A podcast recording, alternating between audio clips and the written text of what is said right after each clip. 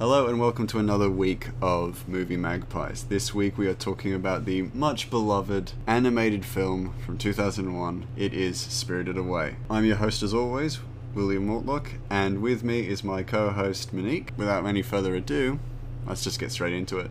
So, Monique, what is Spirited Away about?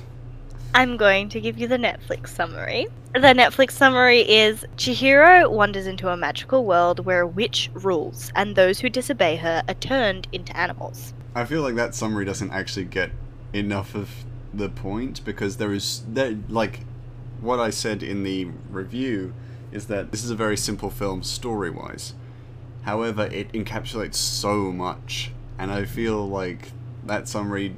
Probably the first time I have disagreed with a summary, but I feel like there is so much to this film that just isn't encapsulated by it. It's almost the reason that I wanted to read it out. Yeah, that's fair. Thank you, sir, for making fun of me.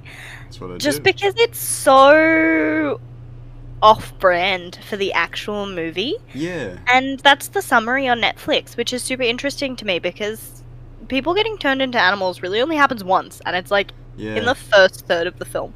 Yeah, no, it really is, isn't it? Yeah, and they threaten to change our main character, Chihiro, into a pig once or twice, but no one really ever follows through. No. And what I also find it very interesting that we're deconstructing the summary, and while we are, I want to just quickly deconstruct where the line, where a witch rules. It really doesn't feel like Yubaba rules this world. She kind of just feels like... She almost feels like a manager at a small, like, cafe. Yeah, it's like a very fancy, home-owned restaurant vibe. Yeah.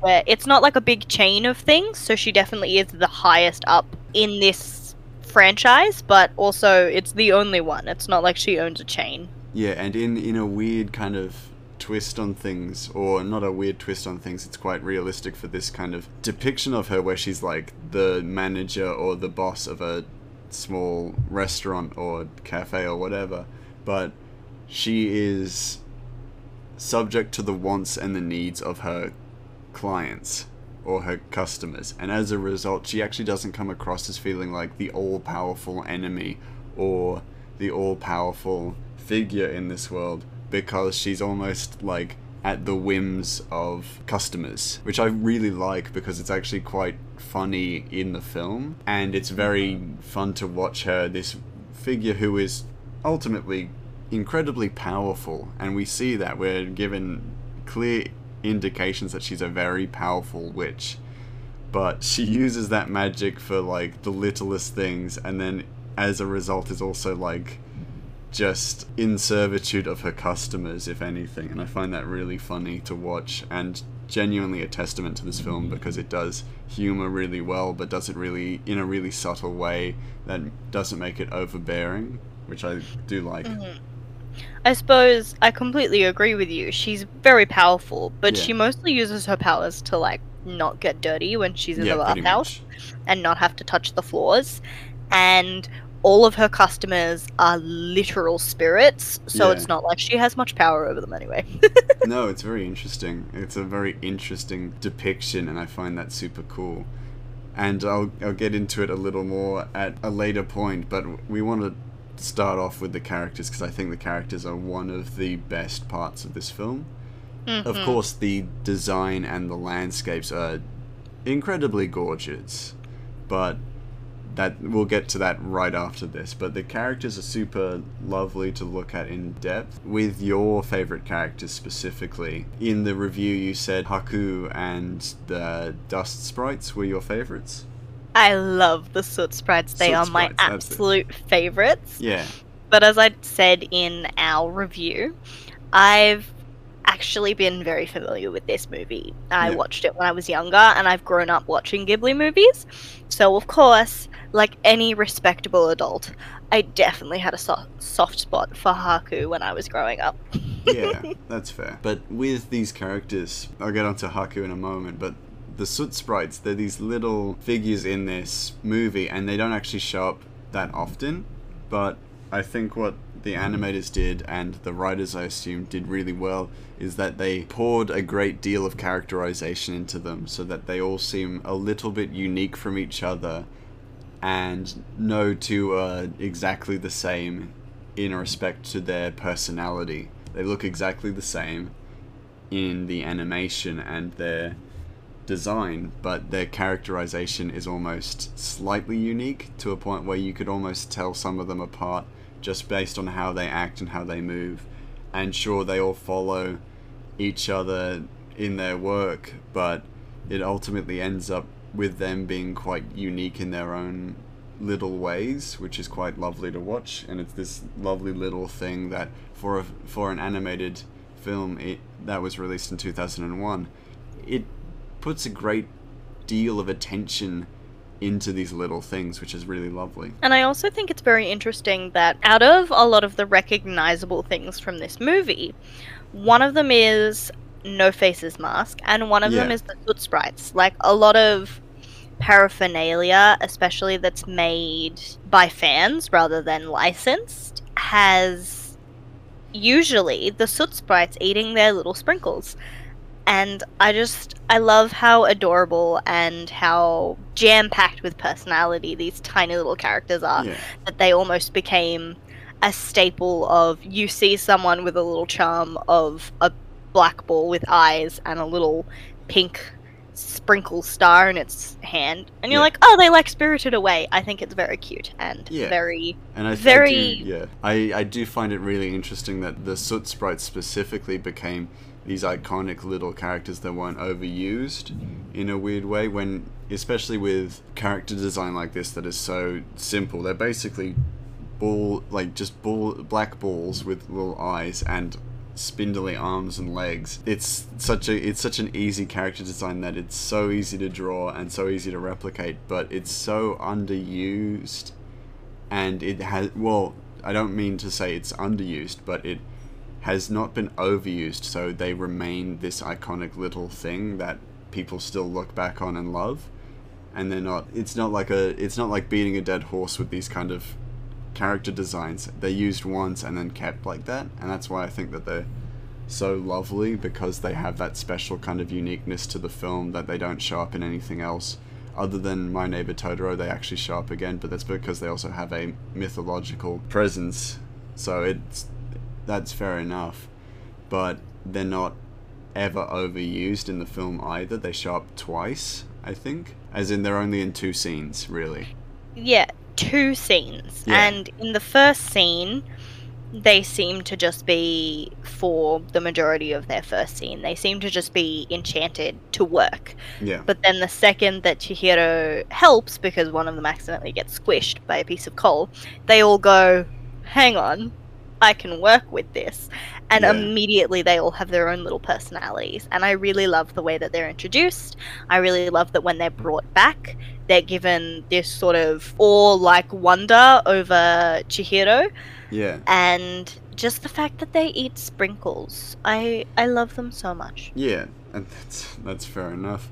I think it serves as a really good example of the level of effort that the animators went to for all background characters as well, because the background characters in this film, there are like a great deal of background characters in this film, but they're always doing something, and they're always doing something unique, and it doesn't matter to talk about too much, because basically it is just this vibrant bathhouse with people doing things and working and serving customers and things like that, but it's animated in such a way that it gives life and atmosphere to the bathhouse, which is, if you look at it on paper, is just a drawn series of rooms with a drawn series of two-dimensional characters who have been made three-dimensional with their animation and with their personalities that are exhibited through the way that they act and move and do all of these things. But I wanted to also, just because I led with your favorite characters, so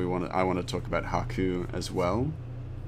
Of course. In that, the plan with him was that they planned to depict him as definitely being otherworldly, but then also being quite transient, I think was the word that they used. And as a result, Haku never actually looks any characters in the eyes. He looks through them. Mm-hmm. And for an animated film in 2001, this concept seems immensely difficult to pull off. But they did, of course. Because Haku ends up having this transient kind of presence. And it's because of the eyes. And the way they animated his eyes, where they rarely move a great deal. He doesn't blink a whole lot as well. And he's very intense, but subtly so. Yeah, and he looks pretty much through a person as opposed to at a person. And I think that's really clever in that you can do a whole lot with illustrated animation, but you have to have the ambition for it. And I think Spirited Away and a lot of the Ghibli films do that perfectly. With some of the other characters, because I want to talk about most of the characters, I'm not going to talk about all of the characters, but with characters like Lani, is it? Yes, it's Lani. With characters like Lani and Kamaji, they show this level of compassion in such a subtle way that it is almost stuff that you try to pick out while watching. Oh my gosh, it's Lin, not Lani. Lin, oh god. Okay. We're so good at taking notes. Yeah, but with Lin and with Kamaji, they both care quite deeply for Chihiro, but neither one of them shows it outwardly. They do it in little things, where with Lin it's like, I snuck you another bean bun, or with Kamaji he catches her as she falls. Like, she literally breaks through the roof of his place, and he doesn't panic, he just kind of goes, oop, save, what's going on? You know, his first instinct is to make sure she doesn't get hurt, rather than to avoid the debris of the roof collapsing above them. And it's really interesting because Kamaji is the multi-armed dude in the boiler room, but he's a character of multitasking. But in this moment, he stops doing what he's doing to catch her. And it's this visual evidence that we're shown that he does care about her, because he stopped everything he was doing to catch her. And he pretty much doesn't stop what he's doing to even drink or eat. So it goes to show this level of care. And then also, sure, in the end, he gives her these train tickets that he had been holding on to for 40 years, which in a weird way it's incredibly kind of him, but it's not the kindest thing he does for her, or the strongest evidence of his kindness to her. And I think that's the moment where he catches her, or puts his life on the line to say that she's his granddaughter. And I think that's one of the things that I really love with Kamaji. Of course, take a sip of water anytime I say love in comparison to anything of this film, because I will be saying it a lot. Yeah. But he's so caring towards her, and yet gives off this very uncaring, cool vibe. Because, of course, when she first comes in, he's like, go away, don't want anything to do with you, I'm just the old man who's a slave to the boilers, yada, yada, yada. And then the second somebody else comes in and goes, what is this human kid doing here? He's immediately like, oh, that's my granddaughter, I want to get her a job. Like, immediately sticks his neck out for her. He's immediately ride or die for her, yeah. Exactly. Absolutely no care about the fact that he could possibly get in trouble for aiding and abetting her here. Yeah. Just, yeah, no, I'll help her. She's got grit. I like her. Spunk. I just love him for it. Yeah, that's fair. There are a great deal of other characters. I think Yubaba we've talked about at length. I think No Face is a very interesting character, but only within respect to he mirrors the behaviors of the people he's around, and as a result he becomes more corrupted around the greed of the staff within the bathhouse, and then less so around Chihiro. But I feel like we could talk to death about him in that sense, but it'll always be the same kind of stuff, in that it's his character trait is more that he is just reflective. He's definitely a mirror for whatever energy is given to him in almost the most basic form that a character can be. He swallows the tiny little greedy frogman and immediately becomes much more greedy himself, which is very interesting. Yeah, absolutely. And I think, though Zeniba is an interesting character, and we're given insight from the get-go of her even foreshadowed introduction that she's this cunning, clever witch and a very similar character to Yubaba in more ways than one, but for the most part she's just a nice Yubaba, so I'm not really going to talk about her too much. She's great in the story, but ultimately it's not this huge kind of thing. She's great in the story because she proves that preconceived notions about a person aren't always correct. Yeah. But really she is just the twin and opposite to Yubaba, another character that we've already spoken about. So yeah, so I wanted to get us slowly onto the world building, because I promised that I'd talk a little more about the idea of the softer world building within Spirited Away.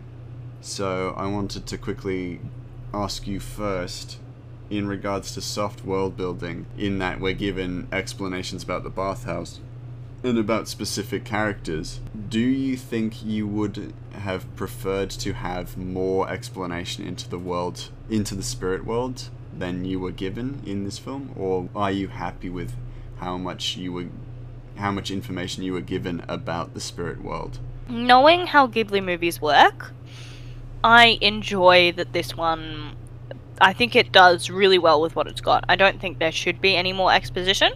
Personally, I like a little bit of exposition, but that's a personal preference. I don't think this film needs it, and I am perfectly happy watching this film in the way that it is. Of course, it is very pertinent to note that I have grown up watching this film, so I am very intimate with the details of it as well. So to me, it doesn't feel like it needs anything. It's always been this way, and it fits perfectly. Yeah. So I would say that's more of a designed intention, because Ghibli films have this soft world-building style to them, in that you're not given insight into the world itself, you're given insight into the characters and how they react around it. And I think that's a much better way of introducing us to a world if you have no intention of expanding upon it. I think some worlds that have this expansive information about their fantasy worlds often need to explain more than they're even presenting. And an example of a more extensive world building is probably either Harry Potter or more precisely Lord of the Rings, where pretty much everything is explained, so you, if you want to, you can have an encyclopedic knowledge of every little thing about this world, but you can choose not to, because a lot of it is explained in a way that is pleasing in a storytelling fashion. With Ghibli films, you're not given this information. You're given the information that is provided to characters who are fish out of water, and you kind of need to be able to manage to build a better picture with it from there. And I think it's very interesting the way they do the soft world building, because you can, if you want, research some of the more culturally significant themes in the film if you would like. And for a few people who would watch that, that would almost be ingrained. So a few people would go into this movie with a little more understanding than most, but it doesn't change how you perceive the film as a whole, which I really love.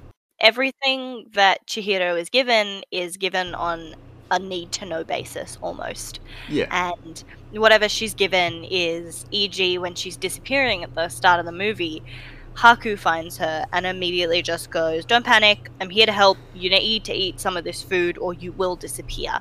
And she doesn't want to do it.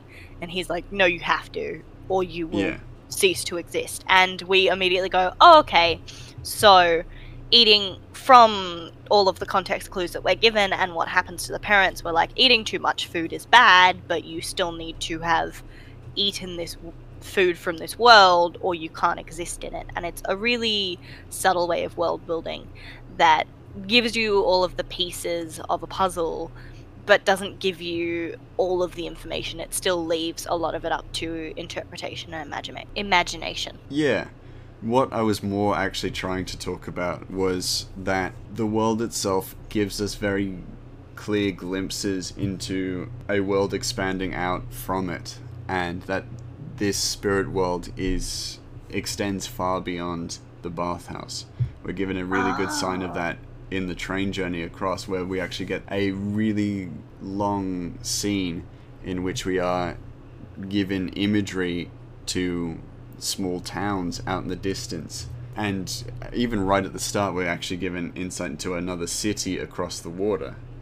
And we're never given an explanation to those areas. We just assume that they're part of the spirit world, and they probably are. But one scene I found incredibly captivating was a scene on the train where they pass a train station out in the middle of nowhere, and the train doesn't stop, it just keeps going.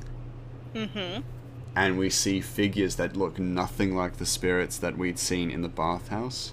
They almost look just like the shadows of business people. Exactly. But we're left with that and then nothing more, and it's this completely unexplained, mysterious section to the spirit world that we're never given insight into, but it has this incredibly captivating presence because it, one, is beautifully designed, it is a beautiful watercolor kind of image, but then also there's this just subtle symbolism in it where there's a little girl alone on the train station. Well, the silhouette of the little girl alone on the train station. And then we pass by, and you can latch onto that symbolism all you want, but the truth of the matter is we have no idea what this even means, and we're left to just kind of move on. And that's what, and I think that's the subtle beauty of the Ghibli films, and Spirited Away more specifically, is that we're given time to let this mystery of the rest of the world, of the spirit world, sink in, but we never get an answer for any of it, and as a result we have to be okay with that, otherwise we'll go mad. And it's not actually that sense, but it's this given understanding that there is gonna be stuff in life that we're never gonna fully understand, but as long as we have enough to keep going and live a happy life, then that's all that matters. I apologize for not sort of getting your point when first started it, but yeah, you're completely right. It gives you this glimpse into what is a much larger world. This isn't just the bathhouse. It's, there's a spirit world or a spirit side to so much more than we can see or even get into in the movie, and they do a really good job of, just like you said, giving you this information, but also teaching you almost that not everything has to have an answer.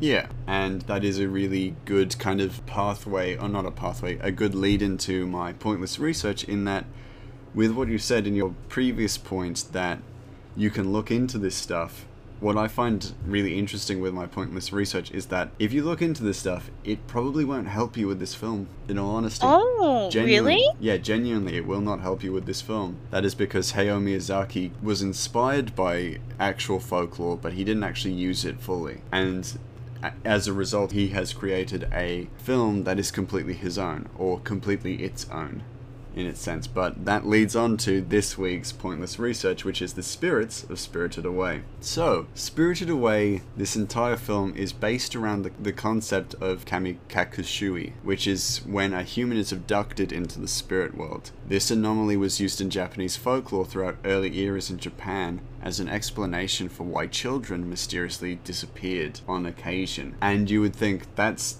quite dark, that's quite a dark concept, because these children would go missing, and upon expansive kind of reading of this concept, it was always a negative thing. It was a negative aspect of folklore where the children would either come back negatively changed or not at all. It almost reminds me of mushroom circles and the fae stealing people away if they step into their domain. Here's the next kind of part of that point, is that what's incredibly interesting is that this is actually a universal concept in folklore, and I was going to use the fae is one good example of it, but also in Scandinavian folklore there is a creature known as the broodmare who would take children away as well, and it's this weirdly consistent aspect to many cultures and many cultures' folklore, is that there was always this explanation for why children went missing.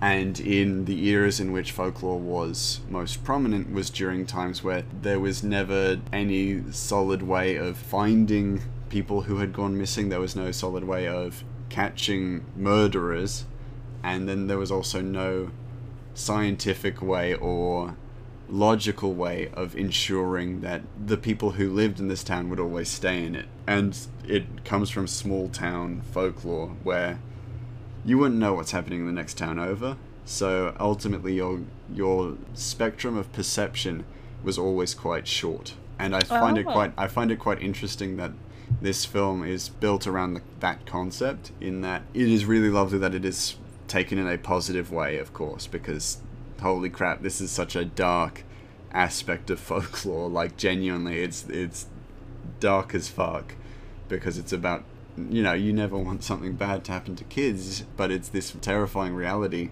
that it was so prominent that it is actually universal across cultures. But this isn't what the pointless research is about. It's the spirits of Spirited Away, not missing children of Spirited Away. So, okay. Moving forward, in the film, Chihiro goes through a tunnel to reach the spirit world. This is synonymous with Japanese folklore, as tunnels were considered to be gateways to other worlds.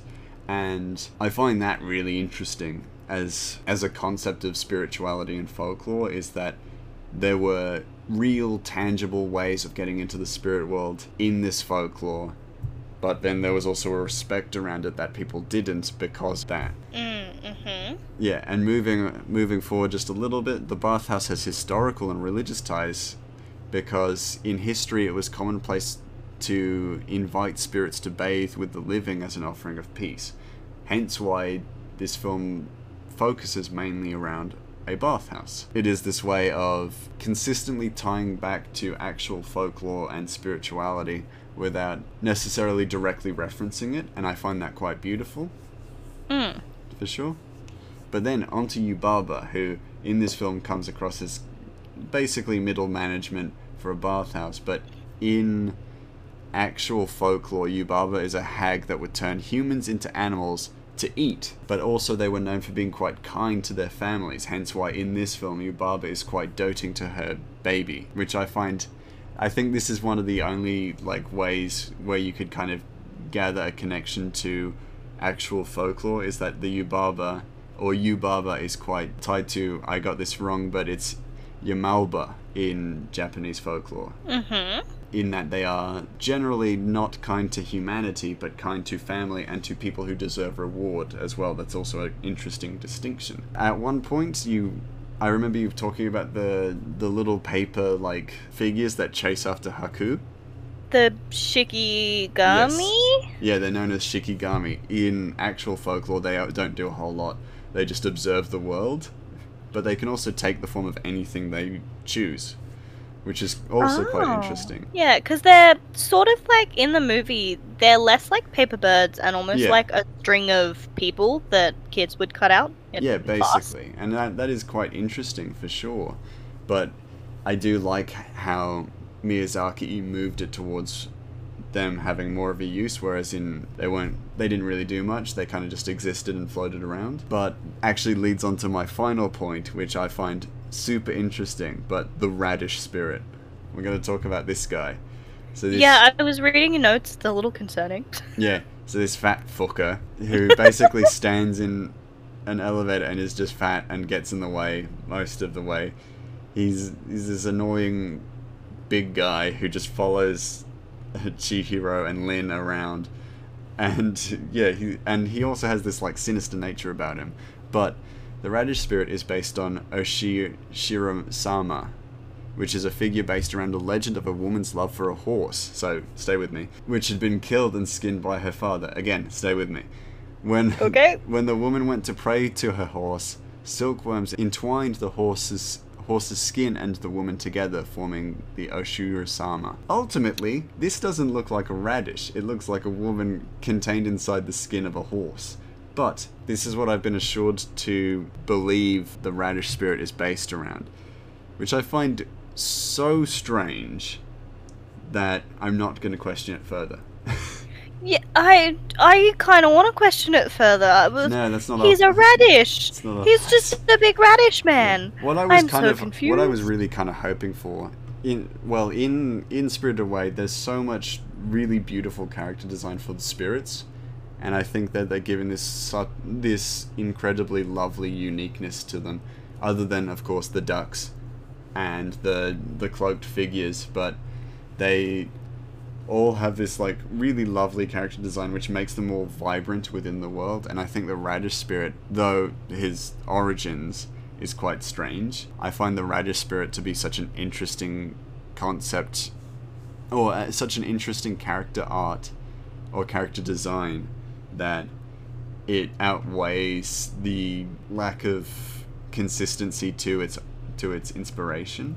To the point where I like it can be passed off as anything, you know. Radish Spirit is a radish. He's probably not the spirit of radishes, of course, but you could just be like, well, in Japan they have radishes and they cook foods with radishes, so Radish Spirit, cool. There are ducks. They're like baby chicks that are like the size of me, and if you don't know, I'm like 6'2", so ultimately they're these big ducks that are just like there, and it's no one questions that. It's like the Radish Spirit with no pants on that people question. It doesn't matter. It's also quite interesting that he's the only Radish Spirit as well. You don't see many others, or any others. No, and really he only shows up in 2 scenes as well, which is when you first meet him and he's incredibly unsettling, and then at the very end he makes a background appearance where he is in fact wearing clothes and celebrating. Yeah, and I think that's why he stands out, of course, because he's given quite a great deal of prominence in the film, even if he is only in 2 scenes. But he also effectively impedes Chihiro's progression just by a little bit. Just by being uncomfortably large. Yeah, exactly. And she's in an elevator and he steps into the elevator as well. And she kind of has to struggle past him to make the elevator move. Yeah, exactly. And it's... I would say he impedes her progression, but ultimately doesn't have much of an effect on the story in any way. No. But I did find it interesting that his folklore origin has nothing to do with his character design. Yeah, oh gosh, that's upsetting. What can you do, you know? That's folklore. But I think, like, it's probably a perfect time to talk about Chihiro. Chihiro? Chihiro, yeah, because we haven't really talked about her. And she is the protagonist. We haven't. Now, when we first start the film, I do actually want to make it noted that Chihiro is a little bit of a scaredy cat. Yeah. And I really enjoy that because, as I've said before, she's 10 years old. Of course, they walk through a dark tunnel and she clings to her mother because she doesn't want to get left behind. And even at the end of the film, they mirror that clinging motion, whereas they're walking through the tunnel, Chihiro is still nervous about the dark space, despite how brave she's been. Yeah, and I really love that. She's consistently afraid of the dark. Yeah, of course. And I really love that at the end of it, she is still just a 10-year-old with a big heart who is very kind. Yeah, exactly. I don't think anyone who watches this film's not gonna like Chihiro. I think she is a very easy character to like, for sure. And as she's the character with the most lines of dialogue, the most action within the story, she's our goddamn protagonist. I think it's important to make her likable, and I think having this little girl be in a world she doesn't understand, completely alone, you immediately latch onto her with sympathy because it's scary for a little girl to be alone in a world she doesn't understand. But then she also starts to take it on herself, and she takes the world in her stride eventually, and it's really wonderful to watch because she's not broken down by this world that she doesn't fully understand and has turned her parents into pigs. She is more focused on doing everything she can to save her parents and then get out of there. Not in a, I need to get out of this place like a horror movie kind of way, but I need to go home. Yeah. Whatever home is for her, which it isn't where she came from anymore because her family's moved away, but at least to the real world or the human world. And I find that really interesting. I also really like that Chihiro is consistently kind throughout the film, in that she may not fully understand what's going on, but once introduced to concepts that are synonymous with the spirit world, like bowing when you leave, thanking people, she does it for everyone then. when someone does even the littlest, nicest thing for her, or just hands her something, she's like, thank you. And she's just such a lovely character, I think.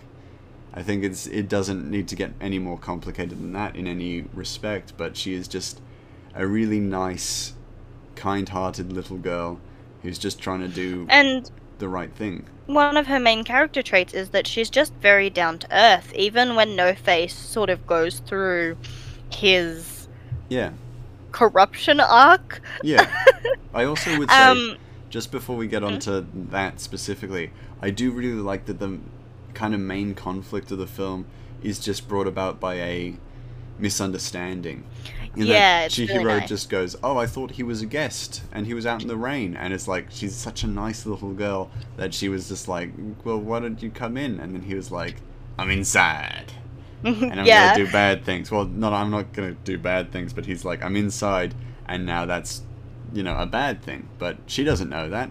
She's a human girl from the human world. But it's exactly nice that it's not brought about by any character greed or character flaw. It's brought about just by a misunderstanding. And I think that's really good within this film, because in a film where there is such solid, positive characterization of all of the characters, I think halting the story for a negative characterization or a negative character flaw would have been in the film's detriment, for sure. Yeah. And, of course, No Face is a very interesting character in and of itself. But what I really like, of course, what I was saying, is she's very down-to-earth and honest, is... Yeah. We see the parents turn into pigs because they get greedy and eat food that isn't their own with no one there to confirm whether or not it's something they can eat. Yeah. No Face offers gold and bath tokens and pretty much anything he could possibly think of to gain favor with Chihiro. Yeah. And she is constantly only taking what she needs. Yeah, so when he gives her the bath token, she's like, oh, thank you, but I only needed the one. But then he kind of disappears and leaves them with her. So she goes, okay, I may as well keep them. Yeah. But when he tries to give her food and gold, she's like, no, thank you, I don't need it. I actually have something important to attend to. She's very polite. She's very courteous. But she's also not giving in to any, I suppose, greed. Yeah. And what I find really interesting is also that I think the one situation where she eats in this film, she's given the food. She doesn't ask for the food or anything like that. And I think it's a nice way of just ensuring that we have this level path within the story where she's not looking for something or seeking something out. So even with situations where she needs food to live and survive, it's given to her, and without her having to ask or without having to seek it out either, which is just a nice way of just keeping her character consistent. Really, the only things that she asks in the movie is for a job. Yeah. To be able to leave with her parents, and even then, that's more something that Haku does on her behalf, and for people to leave Haku alive when he's really, really sick. Yeah, basically. She only ever asks for things to help others or things that she has been told to ask for. She's very polite. She doesn't sort of just want anything in this movie. Which does lead the question, how are her parents the way they are? With a daughter like that who surely grew up in an environment where she was surrounded by her parents and learned from her parents. Because she's like, I would ask just as a question that I think I know the answer to, but if you were in a seemingly abandoned amusement park and you could smell food and you saw it there unattended to, would you go over there and eat it? Oh, it's super sus. Yeah. I actually do have a little bit of a headcanon about this, which is, of course, there is the thought in a lot of cultures that children and the elderly especially are more attuned to the supernatural and more likely to see through the supernatural world. So I feel like almost the food itself was like bait in a trap. So it might have been enticing on purpose, especially now that you've told me, of course, about Yubaba's origins.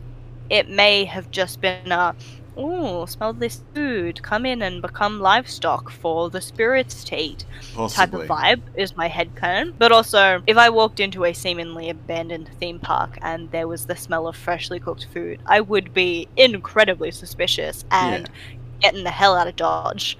Yeah, and with that respect, yeah, that makes perfect sense. If that it's spirit world food, it's probably very enticing because in the spirit world, you don't really have to have shit food. Yeah, no, you don't really need to eat at all. So of course, anything that you are eating would be incredibly high quality and incredibly tasty. Or just purely for pleasure, you know, for the joy of eating something delicious.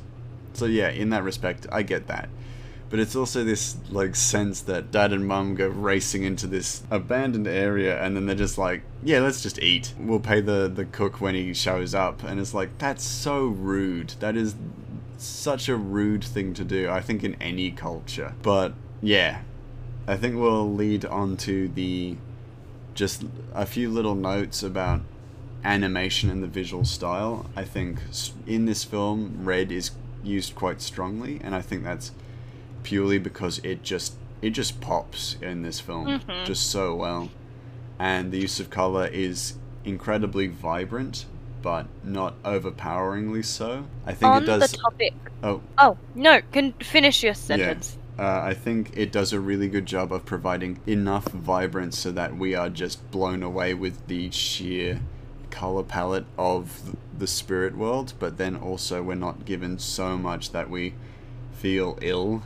from seeing too much color, and it's all color that mixes well and matches well, so it's almost natural. Like, obviously they're very vibrant colors, but it doesn't feel oversaturated or unnatural in its coloring. It feels very it doesn't contrast constantly, so it ends up being just a very well put together image, and as a result it's just a beautiful film to keep going back to. So what were you saying? I was going to say, on the topic of animation, you actually gave me a really cool tidbit while we were watching the movie, and I thought you could share with the class about the 3D animation integration that they had. Yeah, so this is the first Ghibli film that integrates 3D imagery and technology, so the idea for it was that it would help reduce the amount of strain on illustration of backgrounds. It's most commonly used in the scene running through the flower field towards towards the barn with all the pigs inside. And then, the pig pen? Yeah, and then it is used sporadically throughout the film for backgrounds that are moving in the distance and for little aspects that would be incredibly annoying and difficult to animate by hand. And for that, it's a really good use of the 3D technology because it allows for the animators and the illustrated animators to focus on what's most important, and that's making a beautiful looking film wherever they're needed. The one point where it actually doesn't necessarily age well is, I think it's used once for water physics with the river spirit that was the stink spirit. The stink spirit that ends up being a river spirit. Yeah, in a scene where the water bubbles out of the spa, it actually kind of is, not that it doesn't clip well, but it looks like 3D technology from 2001, and as a result you're just like, it doesn't ruin the film of course, but it's also just like, that's 3D on a 2D background. It stands out a little bit. On with the film, and it doesn't matter. But yeah, it's interesting that they used that integration well, because in previous stuff, I don't know if Howl's Moving Castle came out before or after Spirited Away. I don't think it did, but Howl's Moving Castle doesn't use this. And Howl's Moving Castle came out in 2004, and I'm pretty sure. Well, then it probably did. Spirited Away came out in 2001. It does come out in 2001, yeah. But I think they do use it. Yeah, in that case, then they do use it, but it's they've had more time to practice and integrate it more smoothly, to the point where it's unnoticeable, whereas with this is the first time it's being used, and it's done incredibly well.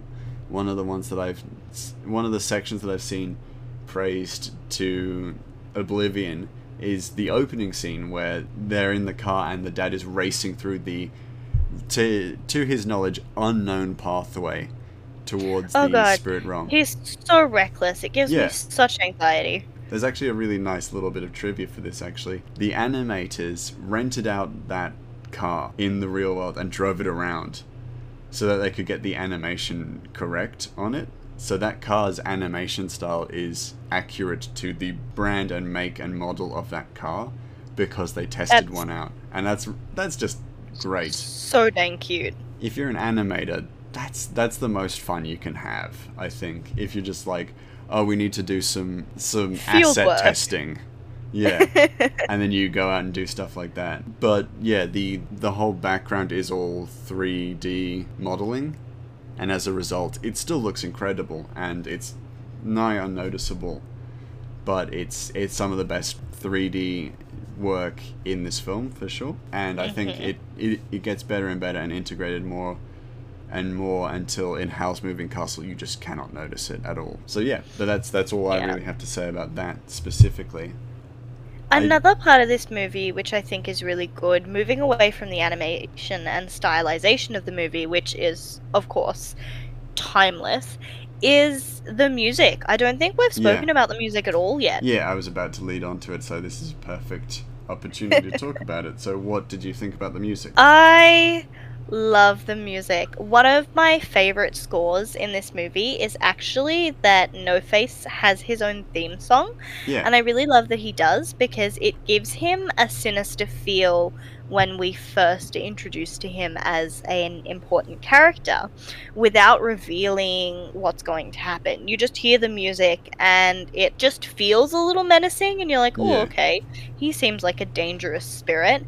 And then every other interaction you have on him, besides the music reinforcing this sort of unease, he just seems so inept and shy. And I just really love how they're telling a story, not just with the background animation, the effort they put into all the characters, the way that they leave a lot of the story up to your own interpretation, but also with the music. It all just comes together really, really well. Yeah, absolutely. And I think what really works well for this film is that none of the music is necessarily dramatic in the sense that it would be negative, in that there is no challenging kind of music. There is triumphant music, but then there's also music that is dramatic and fast-paced but has this essence of an upbeat tone, and as a result the film never feels negative at any point or dramatically in the negative or dire at any point, which helps reinforce that this is a children's film,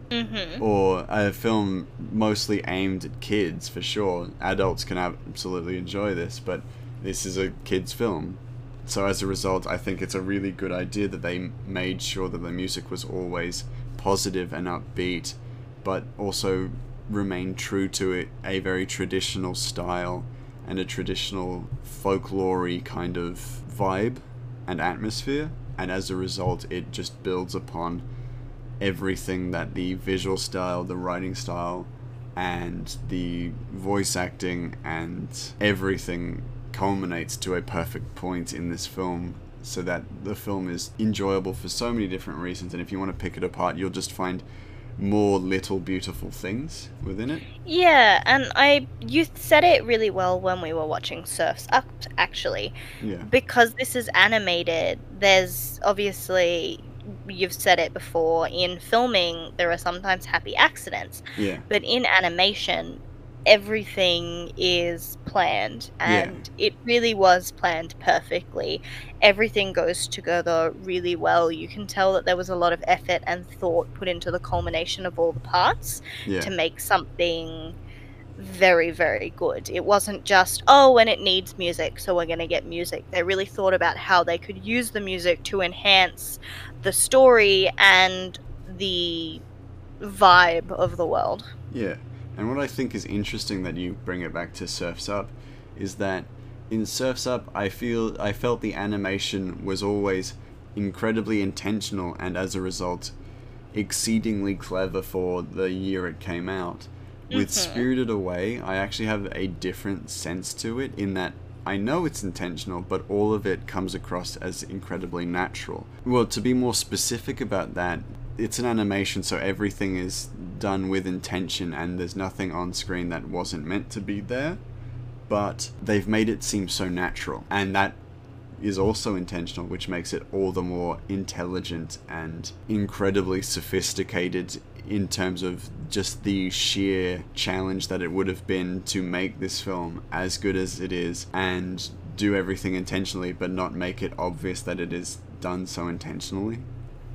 Yeah, they do a really good job of like making everything feel natural. Even the colors are incredibly vibrant, but still somehow feel rooted in a more neutral... Yeah, exactly. They are rooted in a more neutral, natural color palette.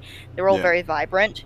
Like you said, red is one of the main colors used, but it doesn't ever feel like a candy red. It always feels like a red that fits in with the lush green or the water, the blue of the water. It's very, very well done. Yeah, it's vibrant, but it's grounded in reality, only just a little bit exaggerated, which gives it this familiar feeling without it being alienating as well, which I think, well, it makes it feel different, but not to the point where it feels alienating for us. And as a result, we have this not unnerving, but definitely noticeable or noteworthy disconnect where everything in the scene feels familiar, but it also doesn't feel familiar. And it's this perfect juxtaposition within it, which is absolutely wonderful. But with all that said, I think we should get on to our final notes. Do you have anything left to say about this film before we wrap up? I do have one last question, and it was just, of course, what is the main theme that you see in this movie? I'm really interested to get your thoughts on what the main theme was to you. Theme? That's a tough one, honestly, because themes and genres, they make sense for categorization, but I think it's, when it comes down to this kind of stuff, there's always this sense that it's a children's film, so you could always just say it's a children's film. And then leave it at that. But I think it's definitely a fantasy, but leaning more heavily towards a spiritual fantasy or fantasization of actual folklore and actual spiritual beliefs. So I would say fantasy, but with a caveat to it, in that it's not fantasy like what most Western cultures are used to. It's definitely a fantasy that is built and ingrained within its own culture, and when introduced to the Western society, it was a really refreshing change from what we were used to. So, yeah. Following on from that, what do you think the underlying sort of message or moral to this movie was? Look, I think you can take away a lot from this. You could go be true to yourself. I suppose, what's the one that you took away? What struck you as struck a chord within you? God, honestly, I think it's that this sense that you should, like, sure, be true to yourself, of course, but with everything that goes on in life, life continues to go on. And if you fight against it, you're just going to be erased from it, so you should run with it. And it's one of the things that it's taken me so long to figure out, but if you go with the tide, or you go with the way the world is moving and revolving, not necessarily saying follow the status quo, but if you don't fight against what destiny is coming your way, then the world is yours to enjoy. So I think that's a really good one. I think it's quite broad, and that works for me because I'm not a specific man. Definitely. I just really, really love this movie. I suppose closing points for me, I love a lot of the through lines through this. I love that it has this moral of remembering and cherishing the things that are important to you, even if they may seem mundane, and also this inherent respect. Everyone, never judge anyone by first glance. You know, there's always more to someone than your initial thoughts, which I really, really enjoy. Yeah, absolutely. But with that said, we will leave you with the hint for this week. So our old hint, for those of you who do not remember, was another film where our female protagonist is dropped into a world they do not know and are left to tackle faceless foes. If you managed to get good. That, hopefully you enjoyed it, because I really enjoyed writing it. Cause oh god, you wrote it and I lost it. It was so good. If you at this point still don't get it, Faceless Foes is a reference to No Face, clearly. Now that you see that, excellent. You've got a nice little headway into the new hint, which for this week is another film where the magic of our world is more than it appears to be at first glance. One could even say they need to look twice.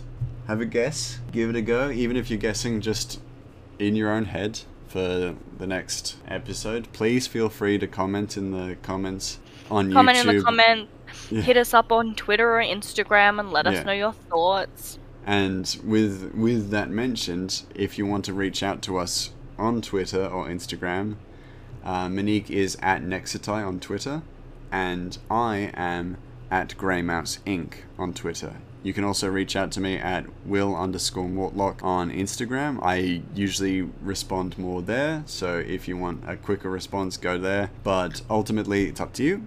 Feel free to reach out to us. We'd love to hear some feedback. We'd love to hear your guesses. But with all that said, I think we'll see you guys next week.